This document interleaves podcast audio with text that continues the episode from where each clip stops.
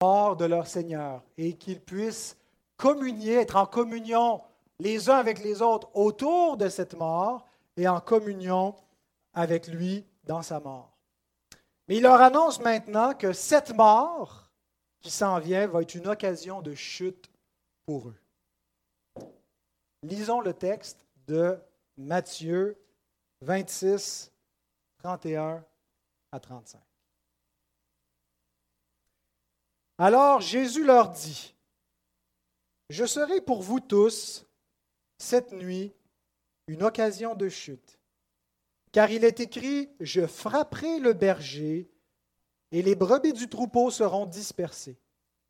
Mais après que je serai ressuscité, je vous précéderai en Galilée.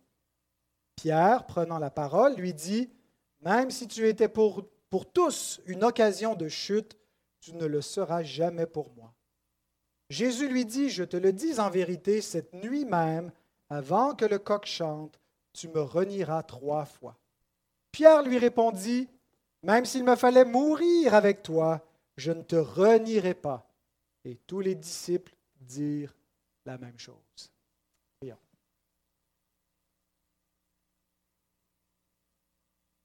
Seigneur, nous voulons nous arrêter pour prendre conscience de notre privilège, le privilège d'être compté dans l'assemblée de l'Éternel, de faire partie de ce peuple racheté par le sang de Dieu. Merci de ce qu'on peut chanter ensemble. Merci pour euh, ces vérités qu'on peut proclamer et qui nous fortifient. Merci Seigneur pour cette portion d'écriture et on te demande de nous instruire par elle. On te demande, Seigneur, que tu puisses euh, fortifier notre âme, nous éclairer, nous aider à ce que toute pensée soit ramenée captive à l'obéissance de Christ et à sa parole. Bénis ce culte, au nom de Jésus. Amen.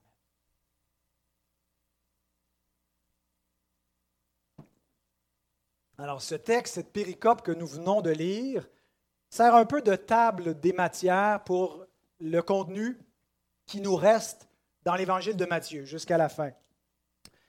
Davies et Allison, dans leurs commentaires, remarquent la chose suivante en disant Jésus.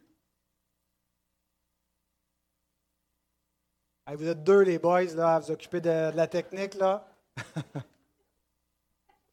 Jésus prédit que les disciples l'abandonneront. Alors, on voit ça dans notre péricope et on va voir ça dans l'Évangile un petit peu plus loin que Pierre le reniera, qu'il sera lui-même frappé ou crucifié, qu'il ressuscitera des morts et qu'il apparaîtra à ses disciples en Galilée. Voilà le programme qui nous reste pour terminer Matthieu, grosso modo. Mais pour aujourd'hui, voici la table des matières, les deux points pour exposer notre texte. Le premier point, la prophétie du berger, versets 31 et 32. Et le deuxième point, la prétention des brebis, versets 33 à 35. Donc, commençons avec la prophétie du berger. Cette prophétie est rapportée par les quatre évangiles et peut-être que vous avez fait l'exercice en vous, en vous préparant pour le culte d'aujourd'hui de comparer les quatre évangiles, de voir des détails euh, distincts mais qui convergent tous dans la, même direction, mais on peut compléter la, lecture et la description de la scène quand on met tous les évangiles en parallèle. Et euh, donc, ces quatre évangiles nous rapportent cette prophétie dans le même contexte, celui du jeudi saint, le jeudi qui précède la mort du Seigneur et dans les événements qui entourent le, dernier temps qu'il passe avec ses disciples dans la chambre haute, euh, après l'institution du repas du Seigneur et par la suite dans le jardin où il va euh, se retirer pour prier. Jésus leur annonce, sa prophétie, c'est qu'il va être pour eux tous, pas seulement pour quelques-uns, mais pour l'ensemble des disciples qui l'ont suivi jusqu'au bout, il va être une occasion de chute. En grec, c'est un verbe qui est le verbe scandalizo. Vous reconnaissez l'assonance avec le verbe scandaliser en français. Scandalizo, donc veut dire scandaliser ou offenser, qui a été traduit ici, être une occasion de chute. Euh, ça vient d'un autre mot grec, scandalon, qui veut dire un piège. Donc, être pris dans un piège. Alors, scandaliser quelqu'un, bibliquement, ça a le sens de faire tomber ou même de faire pécher quelqu'un. Et ce qui est encore plus préoccupant, c'est que Jésus dit littéralement, vous serez scandalisés en moi. C'est littéralement ce qui dit. Vous allez être scandalisés en moi.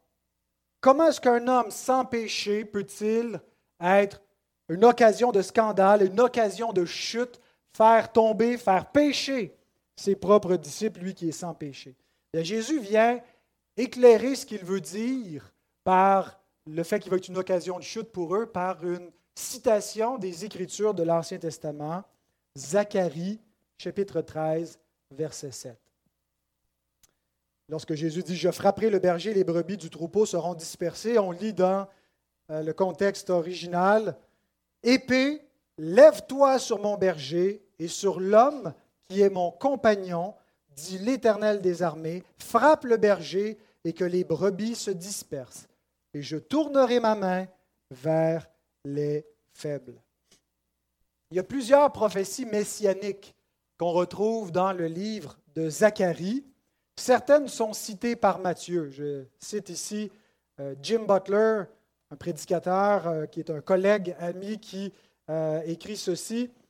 le Messie qui est entré à Jérusalem, selon la prophétie de Zacharie 9.9, citée dans Matthieu 21.5, sera transpercé, Zacharie 12.10, ouvrira la source pour le péché et l'impureté, Zacharie 13.1, était le berger, l'homme qui est le compagnon de l'Éternel, qui devait être frappé conformément au plan de Dieu, entraînant la dispersion des brebis du troupeau. Là, on peut se poser la question, est-ce que la mort de Jésus n'est pas censée rassembler le troupeau, réunir les brebis, et non pas les disperser, les diviser? Comment se fait-il que lorsque le berger est frappé, le troupeau se disperse? Jérôme fait la même réflexion. Il écrit dans son commentaire sur ce texte, Le bon berger est frappé afin de donner sa vie pour ses brebis et de faire de plusieurs troupeaux caractérisés par des erreurs diverses un seul troupeau sous un seul berger. Jérôme fait allusion ici à ce que Jésus déclare dans Jean 10, 11 à 16, on ne lira pas au complet la portion d'écriture, Je suis le bon berger, le bon berger donne sa vie pour ses brebis. Verset 15, Comme le Père me connaît et comme je connais le Père, et je donne ma vie pour mes brebis, j'ai encore d'autres brebis qui ne sont pas de cette bergerie. Celles-là, il faut que je les amène. Elles entendront ma voix, et il y aura un seul troupeau, un seul berger.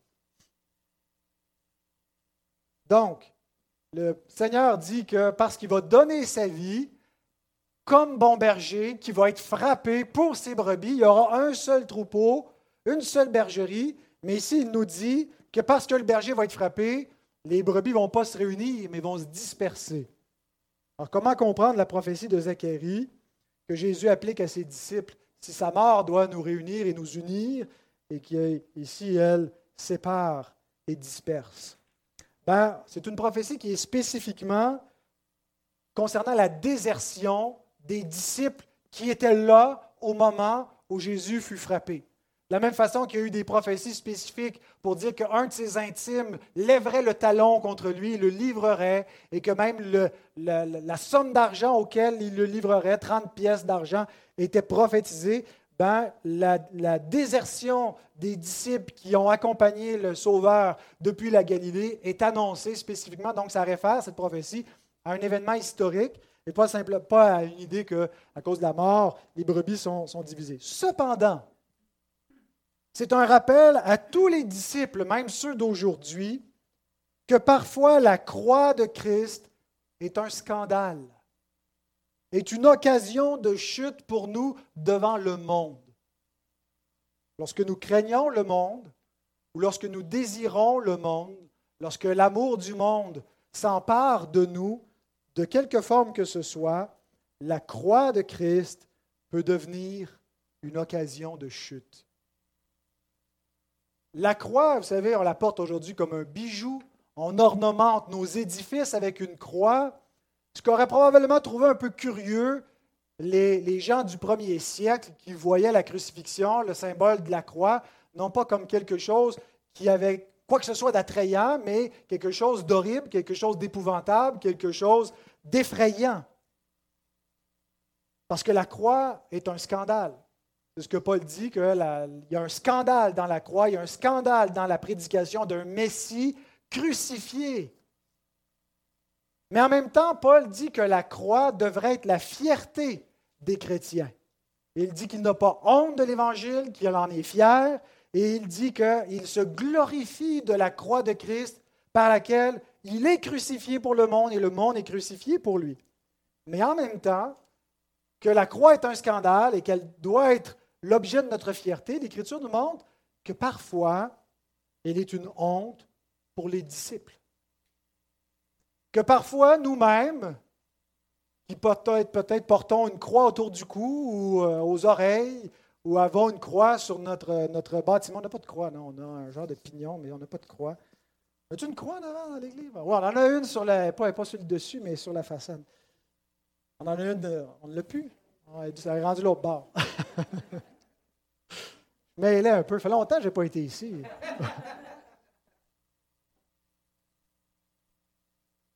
La croix est parfois aussi une honte pour nous. Questionnons-nous ce matin, est-ce que nous avons honte d'être identifiés avec un Messie crucifié? Lorsque Christ va venir sur son char de gloire accompagné de la puissance des anges, vous n'aurez pas honte d'être de son côté devant le monde. C'est eux qui vont avoir honte et qui vont dire aux montagnes et aux pierres, cachez-nous devant la colère de l'agneau, vous serez fiers. Mais en ce moment, Tant que Christ ne vient pas, bien qu'il règne et qu'il soit assis à la droite de Dieu, nous sommes appelés à porter son opprobre dans le monde. Et non pas à nous présenter dans le monde du côté victorieux, de la victoire, de la culture, de, l'influence du monde, mais à porter l'opprobre de Christ. Comment vous sentez-vous par rapport à cela? À être identifié avec un Messie crucifié. Vous identifiez-vous avec le Messie crucifié? Est-ce que les gens de votre famille, est-ce que vos collègues savent que vous croyez en Jésus-Christ, que vous voulez le servir, ou c'est quelque chose que vous tenez discret dans votre vie, que vous n'affichez pas trop sur les réseaux sociaux euh, ou ailleurs dans votre existence, de peur des conséquences que ça pourrait avoir? C'est le genre de réflexion qu'on est appelé à avoir en regardant ce texte-là. Est-ce que la croix est un scandale pour nous ou est-ce qu'elle est un objet de fierté? Mais la prophétie de Jésus ne s'arrête pas à la désertion des disciples en disant Je vais être une occasion de chute pour vous. Il y a une double prophétie. Il termine sur une note positive au verset 31. Il dit mais après, que je, serai ressuscité, je vous précéderai en Galilée. Alors Jésus annonce sa mort, le berger va être frappé, mais il annonce sa résurrection. Il annonce la dispersion des brebis, mais il annonce leur réunion en Galilée. Autrement dit, Jésus est en train de leur dire qu'il n'abandonneront, qu'il n'abandonnera pas ceux qui vont l'abandonner.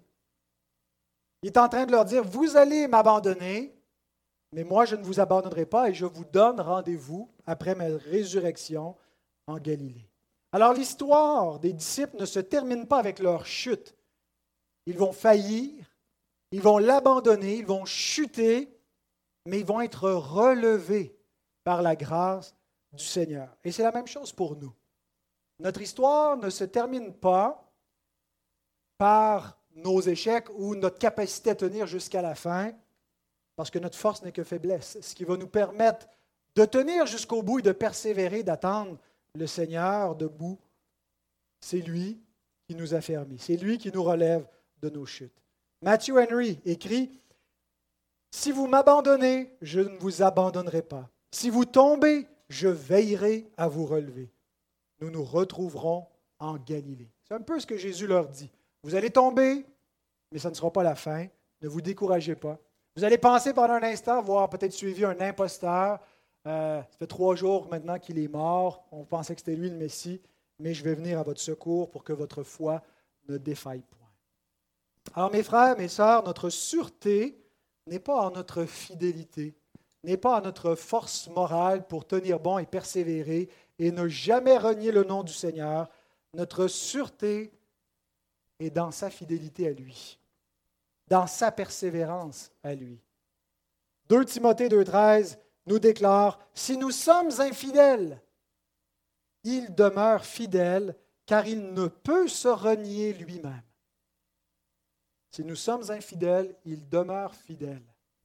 Sa fidélité n'est pas conditionnelle à la nôtre. Alors c'est significatif aussi que le point de rencontre après la résurrection soit la Galilée. Jésus va ressusciter en Judée, euh, là où il a été enseveli, et il y aura des apparitions aux disciples, aux femmes, aux, apôtres en Judée, mais le point de ralliement à partir duquel va être lancée la dernière mission dans laquelle nous sommes toujours, va être la Galilée. David et Allison à nouveau écrivent ce n'est pas à Jérusalem, mais dans la Galilée des gentils, où il a d'abord rassemblé sa communauté, que Jésus reconstituera le troupeau dispersé et inaugurera ensuite la mission mondiale. Ici, il y a une grande signification. Le sauveur du monde, mais qui était d'abord le Messie des Juifs, vient de la Galilée, la Galilée des gentils. C'est de là qu'il a, rassemblé ses disciples il a annoncé le royaume, il a inauguré le royaume de Dieu pour venir mourir à Jérusalem, dans une nation qui était devenue apostate, au point de crucifier son propre Messie. Et Jésus leur a dit, avant que tout ça arrive, le royaume vous sera enlevé et sera donné à une nation qui emportera les fruits. Et ce n'est pas qu'il n'y a plus de Juifs qui font partie de l'alliance de Dieu, mais que les païens ont en quelque sorte supplanté ou, ou dépassé en nombre les Juifs afin d'exciter les Juifs à la jalousie pour qu'eux aussi s'emparent de leurs propres promesses et de leur propre royaume. Mais voilà que la mission euh, pour aller conquérir le monde en quelque sorte par l'Évangile va être lancée depuis la Galilée, depuis finalement cette terre dont on doutait qu'il puisse venir quoi que ce soit de bon. Et ça symbolise bien ici l'idée d'un Messie crucifié, d'un Messie rejeté par les autorités, par les chefs de son propre peuple mais tous ceux qui l'ont reçu, tous ceux qui sont les, exclus du monde et qui le reçoivent, sont aussi les conquérants de ce monde plus que vainqueurs. Ça nous amène à notre deuxième point. Après la prophétie du berger, la prétention des brebis, versets 33 à 35.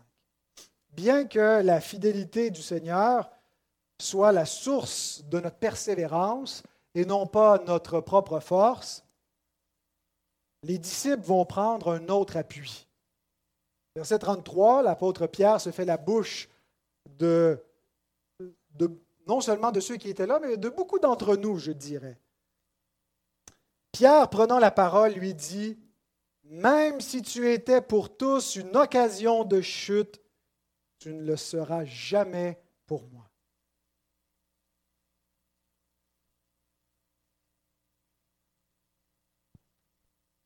Pierre n'exclut pas que Jésus puisse être une occasion de chute pour les autres, pas pour lui. Peut-être que quelqu'un pourrait être scandalisé par toi, mais pas moi. Et Pierre n'hésite pas à contredire Jésus. Ce n'est pas la première fois. Souvenons-nous euh, qu'il euh, s'est opposé déjà, et en particulier sur ce point précis. Lorsque Jésus annonce sa mort, Pierre euh, s'est interposé en disant, À Dieu ne plaise, cela ne t'arrivera pas. Tu ne peux pas mourir. Tu es le Messie, tu es l'envoyé. C'est impossible. Et c'est là où Jésus lui avait dit, Arrière de moi, Satan, parce que tes pensées ne sont pas les pensées de Dieu. Tu réfléchis comme un homme. Tu vois les choses dans une perspective qui plaît à la chair, dans une perspective victorieuse selon les standards humains ben, ce ne sera pas non plus la dernière fois que Pierre va s'opposer au Seigneur. Dans le même, le même échange, il va aller encore plus loin dans son opposition. C'était une belle occasion où Pierre aurait dû se la fermer, aurait dû écouter, aurait dû réfléchir à ce que le Seigneur venait de dire plutôt que de répondre impulsivement et de mettre de l'avant ses prétentions orgueilleuses. Il aurait peut-être dû chercher le secours, réfléchir à ce que le Seigneur lui disait de ce qui s'en vient plutôt que de se fier à ce qu'il pensait qu'il s'en venait. Jean Chrysostome écrit Là où il aurait dû prier et dire Aide-nous de peur que nous ne soyons retranchés, il met sa confiance en lui-même. Voilà l'appui que Pierre prend. Sa propre détermination à rester fidèle à Christ. Vous savez, j'ai fait exprès de choisir le cantique que nous venons de chanter. Jusqu'à la mort, nous aurons pour bannière, jusqu'à la mort, on va suivre Christ. C'est ce qu'on affirme, c'est ce que Pierre affirmait aussi. Mais est-ce que pour tenir cette affirmation, nous prenons pour appui sa grâce, son secours ou notre propre capacité à tenir ferme, à rester fidèle? Quel est notre appui? Celui qui n'est pas conscient de sa faiblesse est extrêmement vulnérable. Celui qui n'est pas conscient de sa capacité à chuter, à faillir, à renier Christ, et qui pense qu'il n'est pas en danger, que lui va tenir, les autres peuvent tomber, mais moi je vais me tenir debout, c'est celui qui risque de tomber le plus bas. Jérémie nous dit, Ainsi parle l'Éternel, maudit soit l'homme qui se confie dans l'homme, qui prend la chair pour appui et qui détourne son cœur de l'Éternel. Et ce n'est pas simplement quand les autres sont notre salut, c'est lorsque notre confiance est placée en nous-mêmes. Et un des symptômes pour reconnaître si nous sommes infectés par ce péché, par cet orgueil humain, c'est de s'élever au-dessus des autres. Comment est-ce qu'on voit lorsqu'on prend la chair pour appui, lorsque notre confiance en nous-mêmes est mal placée? C'est lorsqu'on s'élève au-dessus des autres, comme Pierre le fait. Peut-être que tous les autres vont faillir, c'est bien possible, mais pas moi. Quand on voit la faiblesse des autres et qu'on ne voit pas la sienne, quand on voit la paille dans l'œil de notre frère, mais pas la poutre dans notre œil, quand on est prompt à faire des reproches aux autres ou à constater leur faiblesse actuelle ou potentielle, mais qu'on ne voit rien de notre propre péché, de nos propres failles actuelles ou potentielles, nous nous élevons au-dessus des autres. Et si vous avez comparé un petit peu les contextes des quatre évangiles, qu'est-ce qui s'est passé autour de la table? Le Seigneur s'est présenté comme en disant Celui qui est à table, c'est celui qui est le plus grand et ce n'est pas celui qui sert, mais pourtant, moi qui suis votre maître, je suis en train de vous servir. Il leur a lavé les pieds. Vous savez, une des discussions qu'ils ont eues pendant le repas était mais c'est qui le plus grand parmi nous? C'est qui qui va être le plus important? On s'apprête à établir le royaume. Qui va être assis à sa droite et à sa gauche? Alors qu'ils venaient à Jérusalem, ils avaient ces conversations-là. Et Luc nous rapporte dans Luc 22, 24, qu'encore autour de la table du Seigneur, pendant que Jésus les servait, pendant qu'il partageait le pain, qu'il partageait la coupe, qu'il les préparait à sa mort, leur pensée orgueilleuse était qui est le plus grand? Et je peux très bien imaginer Pierre qui s'imaginaient être le plus grand. Ils peuvent tous tomber, ils peuvent tous te renier, mais pas moi. Moi, je vais être fidèle jusqu'à la mort.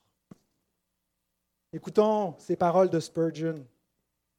Non seulement allait-il trébucher et tomber avec ses compagnons, parce que Jésus dit, je vais être pour vous tous une occasion de chute, mais il allait les dépasser tous, c'est-à-dire Pierre allait les dépasser tous par ses reniements répétés de son cher maître qu'il professait aimer avec une affection plus intense que celle que possédait Jean, par exemple. Et j'ai trouvé intéressant que Spurgeon fasse la comparaison entre Pierre et Jean. Parce que je pense que c'est une comparaison que l'Écriture fait sous la question de l'amour du disciple pour Christ et l'amour de Christ pour le disciple. Pierre, c'est le disciple qui aimait Jésus plus que les autres. C'est comme ça qu'il nous est présenté. Les autres, ils t'aiment, mais eux vont tomber, pas moi. Et lorsque Pierre va tomber lamentablement et que le Seigneur va le relever, le restaurer, il va lui poser la question, m'aimes-tu? M'aimes-tu plus que les autres m'aiment? Pour souligner cette conception d'un disciple qui pense que la vie chrétienne, c'est d'abord et avant tout comment moi j'aime Jésus. Tandis que Jean nous est présenté comme le disciple que Jésus aimait. Pourquoi est-ce que Jean nous est présenté comme le disciple que Jésus aimait? Pas pour nous dire que Jésus avait une préférence, il aimait plus Jean qu'il aimait les autres disciples, mais pour contraster deux compréhensions distinctes de la vie chrétienne. La compréhension représentée par Pierre, le disciple qui aimait Jésus plus que les autres et qui est tombé plus bas que les autres. Et Jean, qui a compris que la vie chrétienne, ce n'est pas premièrement d'aimer Jésus, mais d'être aimé de Jésus. Et c'est Jean lui-même qui explique cette réalité spirituelle. La base de notre piété, ce n'est pas premièrement qu'on a aimé Dieu. 1 Jean 4, 9 à 10. L'amour de Dieu a été manifesté envers nous en ce que Dieu a envoyé son Fils unique dans le monde afin que nous vivions par lui. Et cet amour consiste non point en ce que nous avons aimé Dieu, mais en ce qu'il nous a aimés et a envoyé son Fils comme victime expiatoire pour nos péchés. L'amour de Dieu, ce n'est pas premièrement l'amour que vous ressentez pour Dieu. Ce n'est pas l'expérience subjective, personnelle, ce n'est pas l'intensité de votre relation, ce n'est pas, certainement pas l'amour que vous avez pour Dieu. C'est l'amour que Dieu a eu pour vous. Et comment vous le savez, comment est-ce que vous le connaissez, cet amour-là? Par le don de son Fils, par la mort de Christ. Et un peu plus loin dans le même chapitre, Jean dit au verset 19, Pour nous, nous l'aimons parce qu'il nous a aimés le premier. Ce n'est pas notre amour qui est la cause de son amour, mais c'est son amour pour nous qui crée dans notre cœur un amour pour lui. Pierre pensait que la vie d'un disciple, c'est d'abord et avant tout d'aimer le Sauveur. Et c'est grâce à mon amour que je vais tenir bon et ferme. Mais Jean a compris que l'amour de Dieu, c'est d'abord d'être aimé de lui. Et cet amour va changer mon cœur et va créer dans mon cœur un amour pour lui qui peut m'affermir, qui peut me rendre fidèle. Je ne vais pas être infaillible, mais la grâce de Dieu, c'est ce qui va m'affermir. Mes frères, mes sœurs, arrêtons-nous un instant pour examiner nos propres cœurs, nos motifs, nos dispositions. Est-ce que nous avons plutôt une compréhension semblable à celle de Pierre ou à celle de Jean? Est-ce que nous nous voyons comme des disciples qui aiment le Seigneur ou des disciples que le Seigneur aime? Mais ce n'est pas qu'on ne doit pas l'aimer. Mais ce qu'on comprend que c'est d'abord, avant tout, ce qui est important, c'est que lui-même, parce que moi j'ai beau l'aimer, je ne l'aime pas parfaitement. Je l'aime en étant infidèle. Parfois, je vais m'aimer moi avant de l'aimer lui. Je vais aimer mon péché. Je vais l'abandonner, je vais le trahir. Mais lui, il ne le fera pas.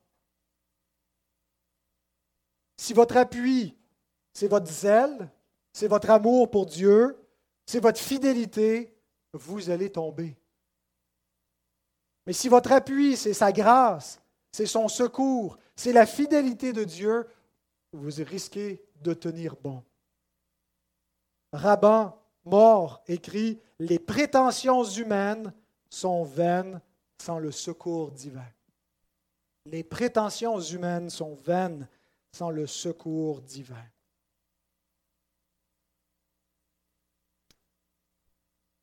Alors, qu'est-ce qu'il faut faire? Pas essayer par nous-mêmes d'être plus forts, d'être plus fidèles.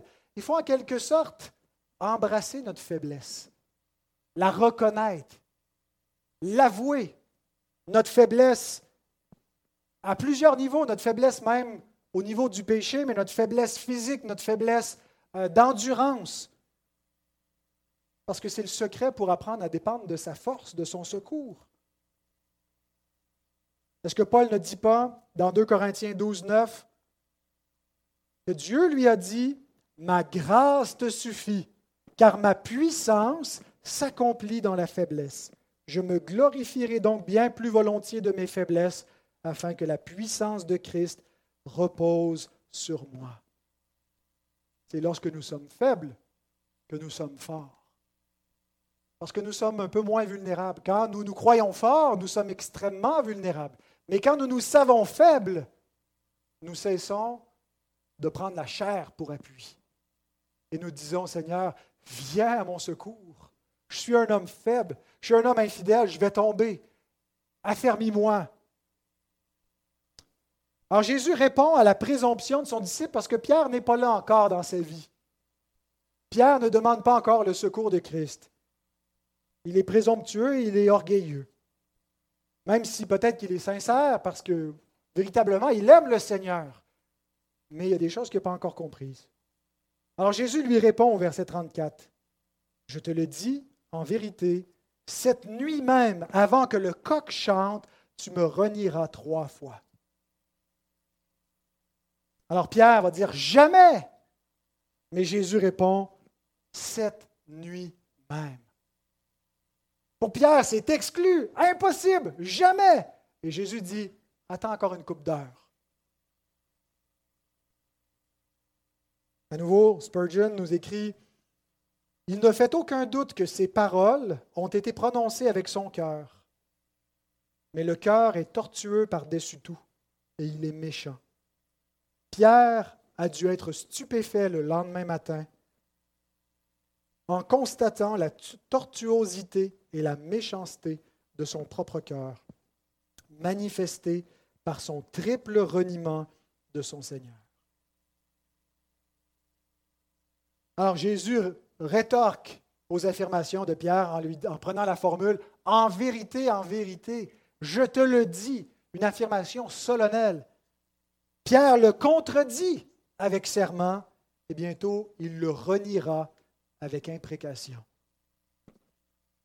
Avant que le coq chante, dans la version de Marc, il est dit avant que le coq chante deux fois, mais ce n'est pas simplement l'idée que le coq va chanter, c'est aussi une période de la nuit qu'on appelait le chant du coq, qui se situe entre minuit et trois heures du matin, qui est la période, le chant du coq, mais littéralement, le coq a chanté. Euh, et c'est à ce moment-là que Pierre a pris, s'est rappelé des paroles du Seigneur. On va le voir un peu plus loin dans le récit. Autrement dit, ce que Jésus est en train de dire, c'est qu'avant le lever du jour, Pierre, tu vas me renier trois fois. Le verbe renier, aparneomai, veut dire euh, refuser de reconnaître. Tu vas nier, tu vas dire non, tu vas refuser de me reconnaître trois fois. Pierre aurait dû s'arrêter ici. S'il ne s'est pas arrêté la première fois quand Jésus dit, je vous le dis, je vais être pour vous tous une occasion de chute, il leur cite l'Écriture et il proteste.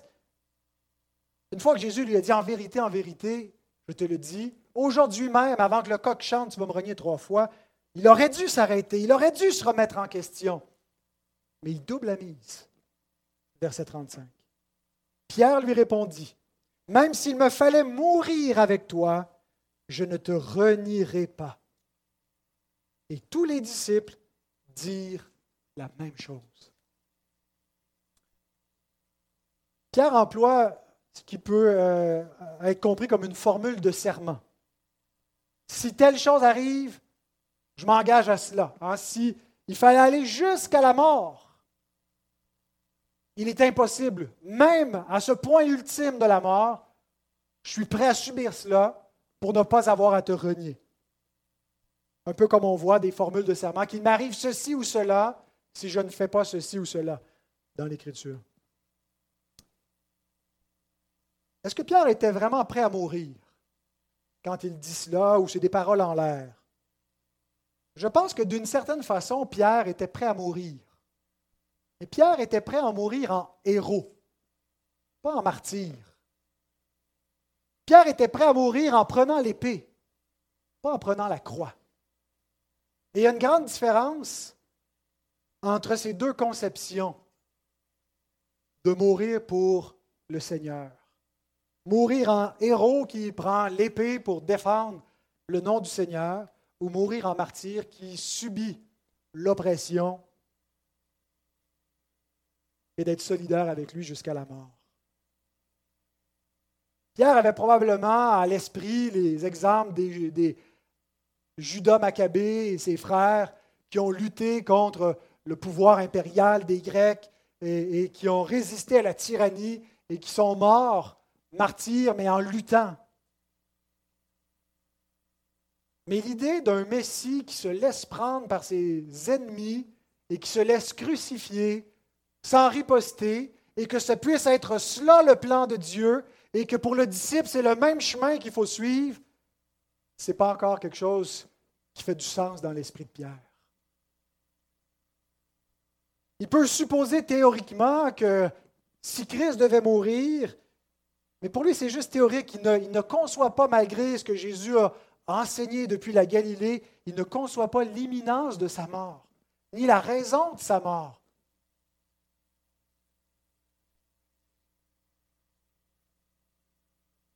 Donc, il n'était pas prêt. Et Jésus essaie de les préparer. Et Jésus va les inviter dans l'heure qui suit à les préparer dans la prière avant que l'épreuve vienne. Mais ils ne prennent pas trop au sérieux la parole du Seigneur à ce point-ci. Pierre était tellement convaincu et tellement convaincant qu'il entraîne ses frères avec lui, qui tiennent le même discours. Ah, il n'y a pas juste Pierre qui est capable d'aller jusqu'au bout. Nous autres aussi, on va tenir, puis on ne va pas te renier. Et il est important de souligner ici l'absence de réponse du Seigneur. C'est un silence extrêmement parlant. C'est un silence, je pense qu'il faut interpréter. Jésus lui laisse le dernier mot, sachant qu'il pleurera amèrement avant le lever du jour, comme on le voit au verset 75 de ce chapitre. Dans son amour pour lui, il le laisse faillir de manière spectaculaire. Et Jésus lui a dit à Pierre, j'ai prié pour toi, sachant qu'il y a une épreuve terrible qui s'en vient, l'épreuve de ta vie. J'ai prié pour que ta foi ne défaille point. Et lorsque tu vas être relevé, que tu puisses affermir tes frères. Mais Jésus, dans son amour, le laisse faillir pour l'instruire et mieux l'affermir sur un meilleur appui que celui que prend Pierre à ce moment-là. Jean Chrysostome écrit Observons par ailleurs comment, après la résurrection, instruit par sa propre chute, il parle au Christ avec plus d'humilité et ne résiste plus à ses paroles. Lorsque Jésus lui demande M'aimes-tu? Oui, je t'aime. Est-ce que tu m'aimes plus que les autres? Il ne dit pas qu'il l'aime plus que les autres disciples à ce moment-là. Et en fait, il lui dit Je m'en remets à ton jugement. Tu sais toutes choses. Tu sais que je t'aime. Toi, tu me connais. Et on va voir un Pierre transformé qui a été humilié et qui va apprendre à dépendre de Dieu. Un autre euh, théologien du passé, Rémi Dosser, écrit Pierre semble coupable, premièrement, parce qu'il a contredit les paroles du Seigneur, deuxièmement, parce qu'il s'est placé au-dessus des autres, et troisièmement, parce qu'il s'est attribué le pouvoir et la force de persévérer. Sa chute permit donc de guérir cette faiblesse, sachant qu'il n'a pas été poussé à renier, mais que laissé à lui-même, il fut convaincu de la fragilité de sa nature humaine. Et je vais tout de suite faire une application pour nous, afin que nous réalisions que Dieu a la même pédagogie divine aujourd'hui. Le Seigneur nous laisse parfois faillir, nous laisse aller selon nos propres prétentions, notre propre orgueil, nous laisse frapper des murs, nous laisse tomber dans des obstacles, dans des pièges, pas parce qu'il nous abandonne et qu'il nous laisse tomber, mais pour nous apprendre notre faiblesse, pour humilier notre chair, pour nous apprendre à marcher plus près de lui la prochaine fois, pour nous apprendre que nous tenons que par sa grâce et sa miséricorde, que notre force n'est que faiblesse et qu'on doit cesser de s'y reposer orgueilleusement, pour nous apprendre à n'avoir confiance qu'en lui. Et cette pédagogie divine devrait nous amener aussi à une autre façon dans notre façon d'accompagner les autres. Pour les parents avec leurs enfants. Pour des frères avec des frères, des sœurs avec des sœurs. Pour nous qui nous accompagnons les uns les autres dans notre marche avec le Seigneur. Des fois, on voudrait décider pour les autres, faire le choix à leur place. On voudrait empêcher nos enfants de prendre des chemins qu'on ne veut pas qu'ils prennent. Et on peut jusqu'à un certain point, jusqu'à un certain âge dans leur vie, exercer une autorité, mais Parfois, comme parents, comme amis, comme frères, comme sœurs, il faut simplement se retirer, laisser les gens faire leurs erreurs, se tromper, faillir, pas pour les abandonner puis dire Ah, je te l'avais dit, hein, mais parce que c'est un, une épreuve nécessaire dans leur apprentissage. Et on doit faire comme le Seigneur fait avec nous. Il ne nous laisse pas tomber lorsqu'on tombe. Il se tient prêt à nous relever, prêt à nous pardonner. Qu'on ait cette même attitude de cœur avec ceux qu'on avertit, qu'on voit aller s'éloigner et qu'on ne soit pas là pour leur dire, pour, pour les renier si ils ont été infidèles, mais pour exercer de la miséricorde lorsqu'ils auront appris de leurs erreurs, sachant que c'est la même réalité pour nous. Nous ne pouvons pas nous placer au-dessus des autres comme si nous sommes de ceux qui sont infaillibles. Nous avons souvent failli. En conclusion, je pense qu'il est important de rapprocher ce passage des avertissements très sérieux sur les conséquences du reniement. Matthieu 10, 32 à 33. C'est pourquoi quiconque se déclarera publiquement pour moi, je me déclarerai moi aussi pour lui devant mon Père qui est dans les cieux. Mais quiconque me reniera devant les hommes, je le renierai aussi devant mon Père qui est dans les cieux.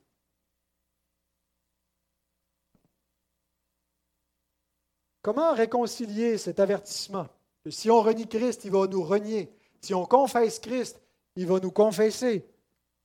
Avec Pierre qui a renié Christ, et pourtant il a été rétabli. Pourtant, il n'a pas été renié et abandonné. Quand on lit Matthieu 10, 32, 33, ça donne l'impression que c'est le péché contre le Saint-Esprit, renier Christ. C'est impardonnable. On ne se relève pas d'une telle faute. Il y a une différence entre une chute temporaire et l'apostasie.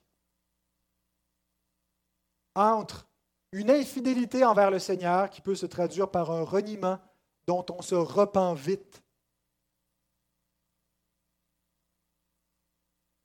ou la même action qui est le prélude vers un abandon complet et définitif de la foi. Il y a des gens qui tournent momentanément le dos au Seigneur mais qui rapidement se repentent de leur abandon et reviennent. Mais il y a des gens qui tournent le dos au Seigneur et qui ne reviennent jamais. Ceux-là, il ne les a jamais connus. Ils ont apostasié. Ils ne faisaient pas partie de son troupeau.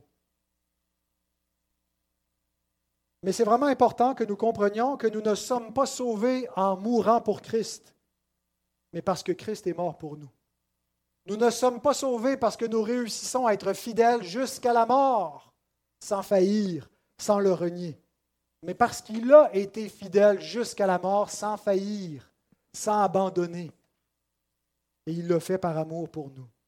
Il y a vraiment un danger, si on ne comprend pas bien ces choses, de tomber dans le même piège que Pierre et de, faire une interprétation de Matthieu 10 qui contredit Matthieu 26 c'est-à-dire les gens qui sont tombés, qui ont renié, qui ne peuvent pas être sauvés, de faire dépendre le salut de notre capacité à tenir sans renier Christ.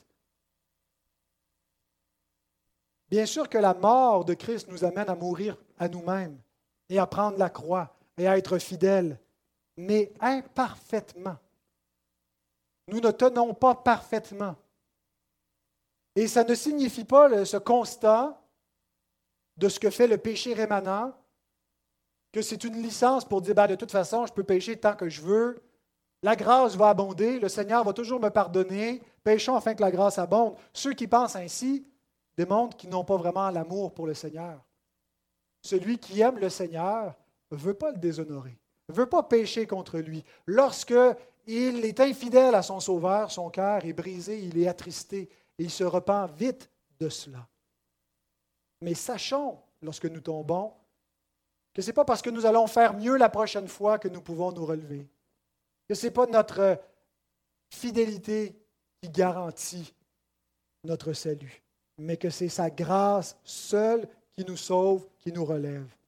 Une chute temporaire est grave, mais elle n'est pas impardonnable. Et je pense que Paul fait cette distinction dans 2 Timothée 2, 12 à 13 entre une chute temporaire et une chute permanente. Il dit, si nous persévérons nous régnerons avec lui. Si nous le renions, lui aussi nous reniera. Et ici, il est question de le renier dans le sens de Matthieu 10, 32, 33, d'apostasier. Un reniement qui ne se repent pas, un reniement qui ne revient pas à la persévérance, qui contredit le début du verset 12. Si nous persévérons, nous régnerons. Mais si on ne persévère pas, si on a cru pour un temps puis qu'on abandonne définitivement la foi, qu'on ne persévère pas, il nous reniera lui aussi. Et remarquez au verset 13, si nous sommes infidèles, il demeure fidèle, car il ne peut se renier lui-même. Si nous tombons, et si comme Pierre, nous le renions, il demeure fidèle, il ne nous reniera pas, il nous relèvera. Vous savez, parmi les chrétiens, les premiers chrétiens, il y a eu de glorieux martyrs qui, devant le feu ou les fauves ou le fouet, ont tenu ferme et sont morts fidèles en rendant témoignage à l'Évangile. Et c'est la partie d'histoire qu'on connaît le plus parce que c'est celle qu'on lit à nos enfants, c'est celle qui nous impressionne, c'est celle à laquelle on aspire, on aspire à être aussi fidèle. Mais ce n'est pas toute l'histoire. Parmi les premiers chrétiens des premiers siècles, il y a aussi eu de, des lâches repentants. Des gens qui, pour éviter d'être jetés au fauve, d'être crucifiés avec le Seigneur, ont sacrifié des faux dieux. Ou on fait fin de, le faire pour obtenir un certificat comme quoi il avait offert de l'encens à l'empereur. Et par la suite se sont repentis amèrement de cela. Les premiers les fidèles martyrs ont tenu par la grâce. Et les seconds, les lâches repentants, ont été relevés par la grâce. Mais l'un comme l'autre est sauvé par la grâce. Ne prenons pas la chair pour appui. C'est ce que ce texte veut nous dire. Aspirons à être des martyrs fidèles, des témoins fidèles, mais en cultivant l'humilité de nos cœurs. Faites un dégât.